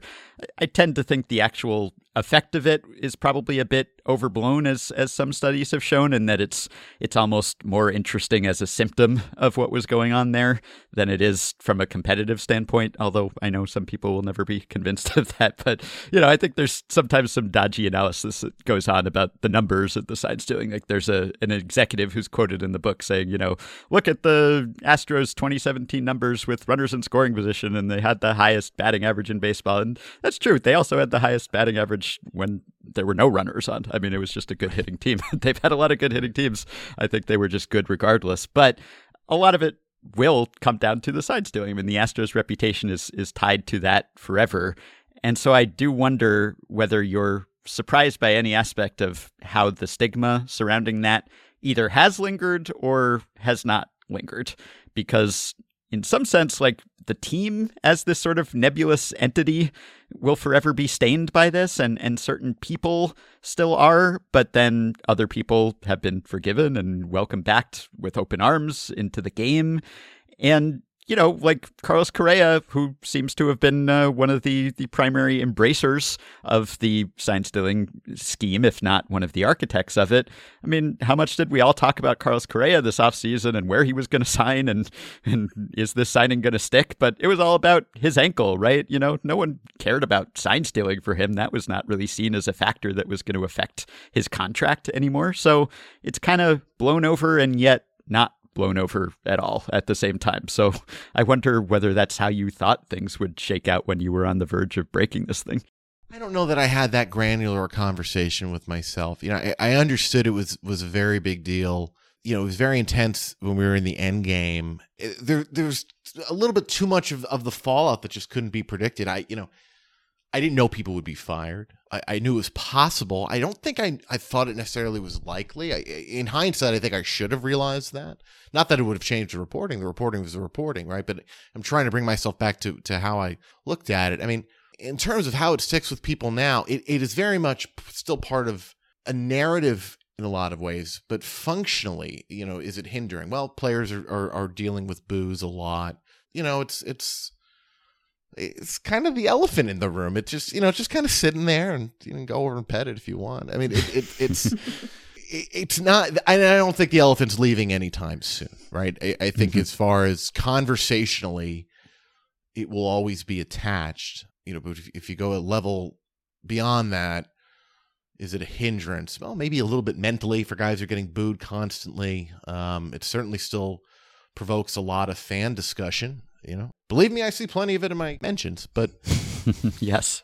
yeah. No i i don't i don't know that i knew whether it was going to totally go away or not. I, I i don't think i had that conversation with myself but i would be surprised if if at some point like it's never talked about. I mean the black sox are still talked about. People will still invoke the 51 giant i mean mm-hmm. major cheating scandals are remembered. It- Yep. it's just the way it is Yeah, and there's at least a temporary penance. It's like, you know, Carlos Beltran loses his job as Mets manager, but then bit by bit, you know, oh, he's back in the yes broadcast booth. Oh, now he's back in the Mets front office. Oh, maybe he has to suffer some penalty in his first year on the Hall of Fame ballot, but maybe it's just a, a one year slap on the wrist. So, you know, it, it kind of peters out, and yet, in a sense, that will always be associated with him. And I know from seeing your mentions, I mean, there are people who think you have it out for the Astros, right? And probably have thought that for a decade since, as you noted, you were, you know, really the first one who was reporting on a lot of these issues before the, the full scope of them came into view. And on the one hand, I understand how if this kind of culture of sign stealing was semi pervasive, at least among the leading teams at the time, which, you know, you do acknowledge in the book, that fans of other teams might feel like, you know, or, or fans of the Astros might feel like, well, it wasn't just us, but as you note, they're the only ones that, that got caught for doing something, you know, as elaborate as what they were caught doing. So I, I feel like you kind of gotta just accept that, just swallow it. You know, it's not like a conspiracy. Evans out to get the Astros. If uh, you were tipped off to some other team doing something the same, then you would have reported that too. So I think there is sort of some motivated reasoning, you know, biased. Uh, they're attacking our our team, our tribe, so we have to circle the wagons and and pretend that everyone was doing exactly the same thing when that perhaps wasn't the case. Yeah, there, there, there's there's certainly the the kind of irrational you know, fan devotion that that becomes a part of it. But kind of what you, the way you were just talking, you know, you can kind of you can go in circles with this. It, it, it's what I was talking about earlier. The whole thing is a mess, right? Yes, and, it- right. and so it is therefore kind of unsatisfying Wh- wherever mm-hmm. you sit. It's not really clear cut, shut, slammed, and and I think that with the combination of just kind of the shock value of a World Series winning team cheated, it melds together to make it this topic that can just keep rolling.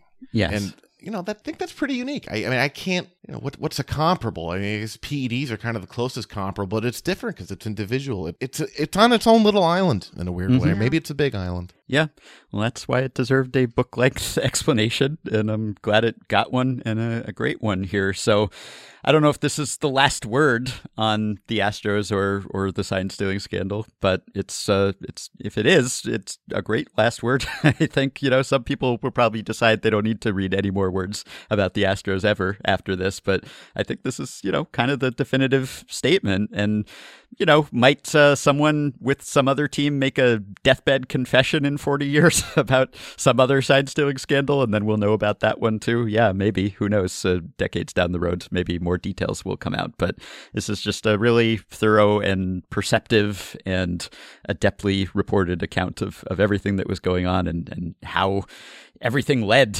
to the scandal that you brought to the surface. So it's it's just great. It's really great, and I hope people will check it out and pick it up. It's out now everywhere you can find books. Winning fixes everything. How baseball's brightest minds created sports' biggest mess. Congrats again, Evan, and thank you. Thanks. You know, I, I, I have one thought as you, you can offer one more thought. Sure. Of course. if the sign stealing doesn't happen, the culture stuff is still there. In in a weird way, I, I Yeah. wonder who believes it. Yeah. If you don't have the sign stealing blow up, and maybe even if you remove the Taubman stuff, Mm-hmm. You know, because we're so fixed on the result being the thing. And you know, I remember this isn't in the book, but I, but I remember right after the Astros won in 17, I talked to somebody and they were telling me how screwed up the invites to the parade were. Like like the team was being stingy with certain people, little nickel and diming stuff. Right? And and it was representative to them of like you know e- even in the moment you win, there's just still stuff behind the scenes that people don't see and aren't aware of, and and that's it's kind of a it's a little existential for me. It's there. Th- There's all this stuff that that goes on behind the scenes, and and very often doesn't make the narrative. And, and Mhm. yeah, that's where my my head is at tonight. Yeah. Yeah, you can be efficient and still be dysfunctional, right? hmm I still want to know more about AJ Hinch breaking the monitors, though. That's my main fascination from the entire the entire saga is AJ Hinch sabotaging the monitors multiple times, but then never actually like saying stop. It's just kind of that's just the weirdest part of the entire thing to me, which uh, you do address in the book. Yeah, yeah. He he did not go to the level of the team wide demonstration. He broke the monitors, but it, it was never this like definitive exclamation point that he should have made. Yeah. All right. Well, I hope uh, Ken was not calling you to break some other massive story while we were interviewing you here. I love that you mentioned in the book that it's like a, a reporting superpowers, like when your colleague is Ken Rosenthal, and you know that you're only going to get someone on the phone one time potentially. Then you have Ken make that call, you know, just because he has the cachet of Ken Rosenthal. So why not have him be the one making the request? So I hope it was nothing pressing, and uh, I guess we can sidebar about which Astros front office members are the cast from Andor because I've been thinking about that the entire time. That's good. But but I haven't which laughed all day. That's good. which of them which of them are in The Last of Us? Because that's a show I'm actually up to date on. yes, well, you got to catch up on Andor too. Oh Last of Us is good, but it's scary. It's really, it is scary. really scary. Yeah, yeah. Big scaredy cat.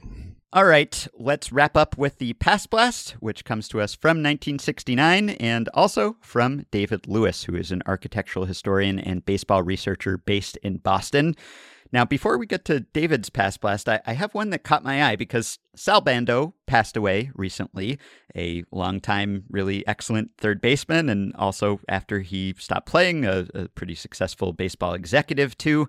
And Bando, like, you could make a Hall of Fame case for him. He's uh, not the leading third base snub, there are many, but he's 16th all time on the third base Jaws list. He's right between Buddy Bell and Dick Allen on there, though Dick Allen was not a third baseman as regularly as Sal Bando was. He's just above Evan Longoria and just above uh, current Nolan Arenado, who's still adding to his case, of course. But that's the kind of player Sal Bando was. Really good, like around the Buddy Bell, Ken Boyer range, a little bit below Graig Nettles. Just a really solid, Hall of Very Good at the very least type player.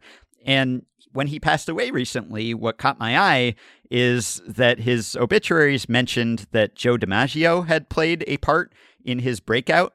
So the New York Times obit says Bando was initially touted as a defensive talent and he struggled early on trying to hit big league pitching. He credited Joe DiMaggio, then an executive and occasional hitting coach for the Athletics, with getting him to close up his stance and keep his head down to hit for more power, the Sporting News reported in 1969.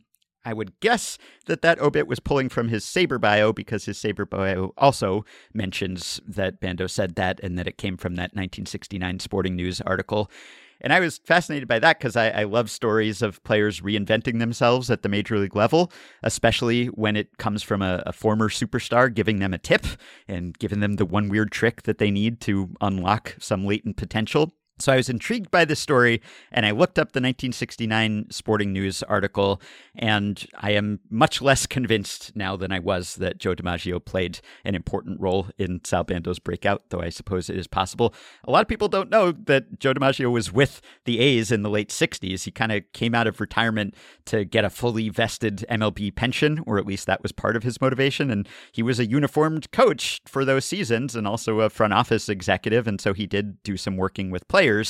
And the 1969 article does say those who watched the A's last year noted at the start of the season that Bando was standing closer to the plate with his right foot nearly in back of it. This worked well for a while, but the pitchers began to catch on.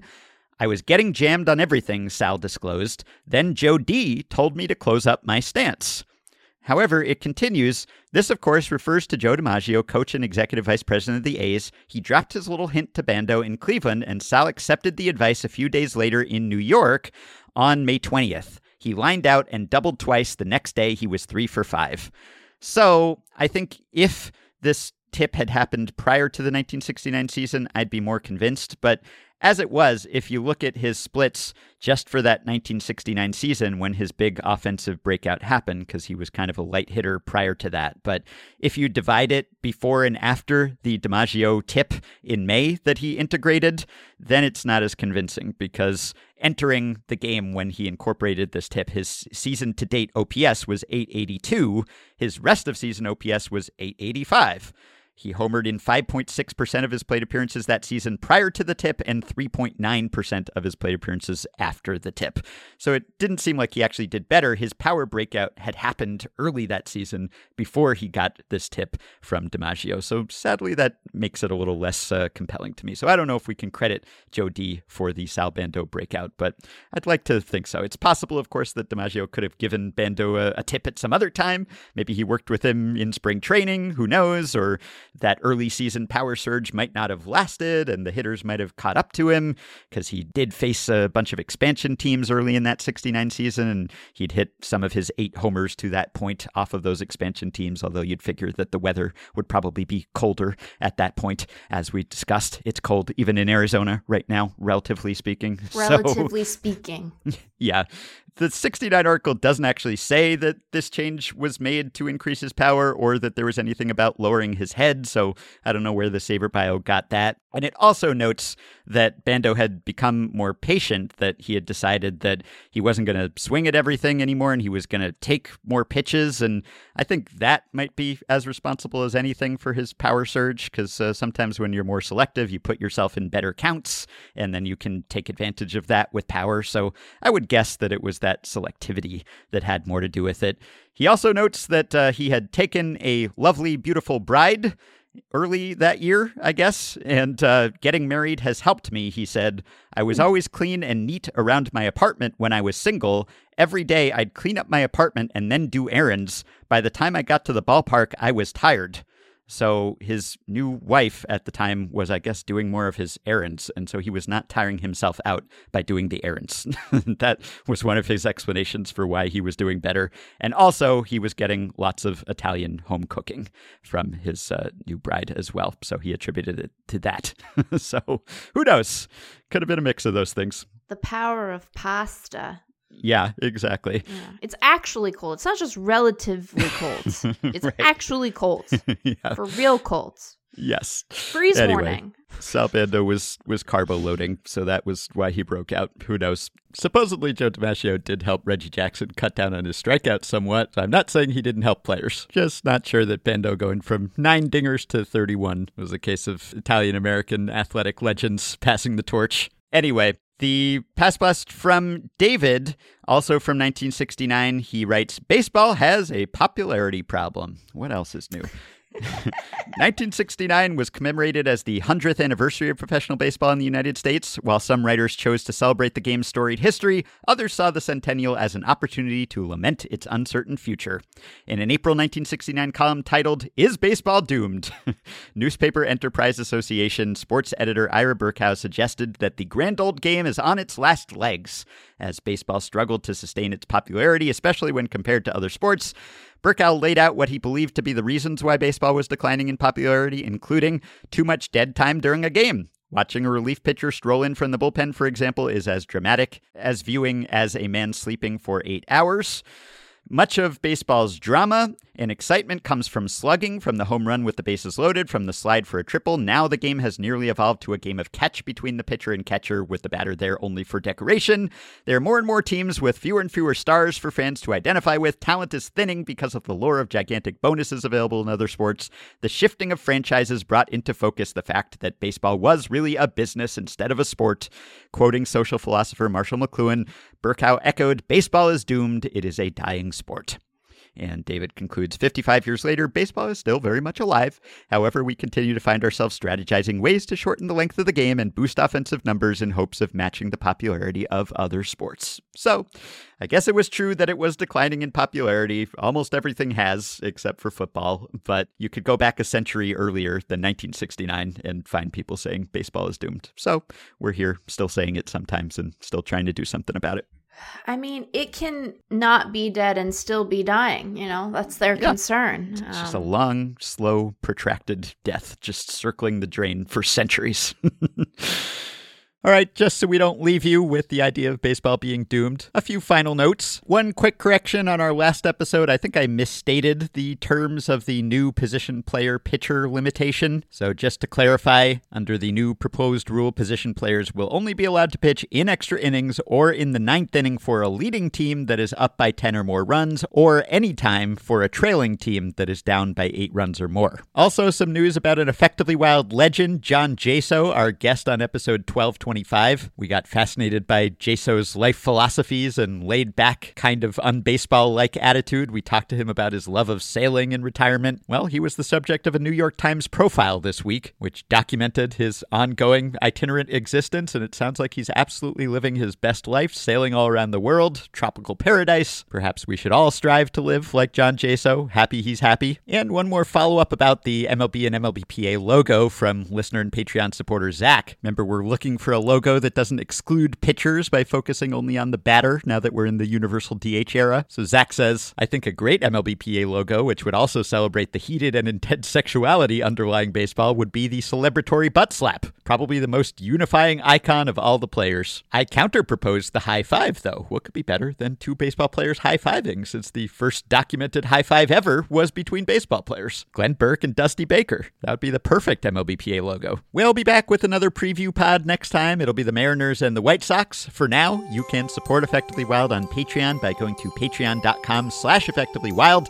The following five listeners have already signed up and pledged some monthly or yearly amount to help keep the podcast going, help us stay ad free, and get themselves access to some perks. Jan Venema, Chiron Zavadny, Joseph Rosso, Benny, and Joseph Bernick. Thanks to all of you. Patreon perks include access to the Effectively Wild Discord group, which is going to hit 1,000 members one of these days. You could be the one to do it. All of our Patreon supporters are eligible to join that group. We also offer monthly bonus episodes and playoff live streams and discounts on ad free Fangraphs memberships and merch and books, cameo style recordings. Many more extras await. Patreon.com slash effectively wild. Patreon supporters can also contact us via the Patreon website, although anyone can email us via podcast at fangraphs.com. You can rate, review, and subscribe to Effectively Wild on iTunes and Spotify and other podcast platforms. You can join our Facebook group at facebook.com slash group slash effectively wild. You can follow Effectively Wild on Twitter at EWPod, and you can find the Effectively Wild subreddit at r slash effectively wild.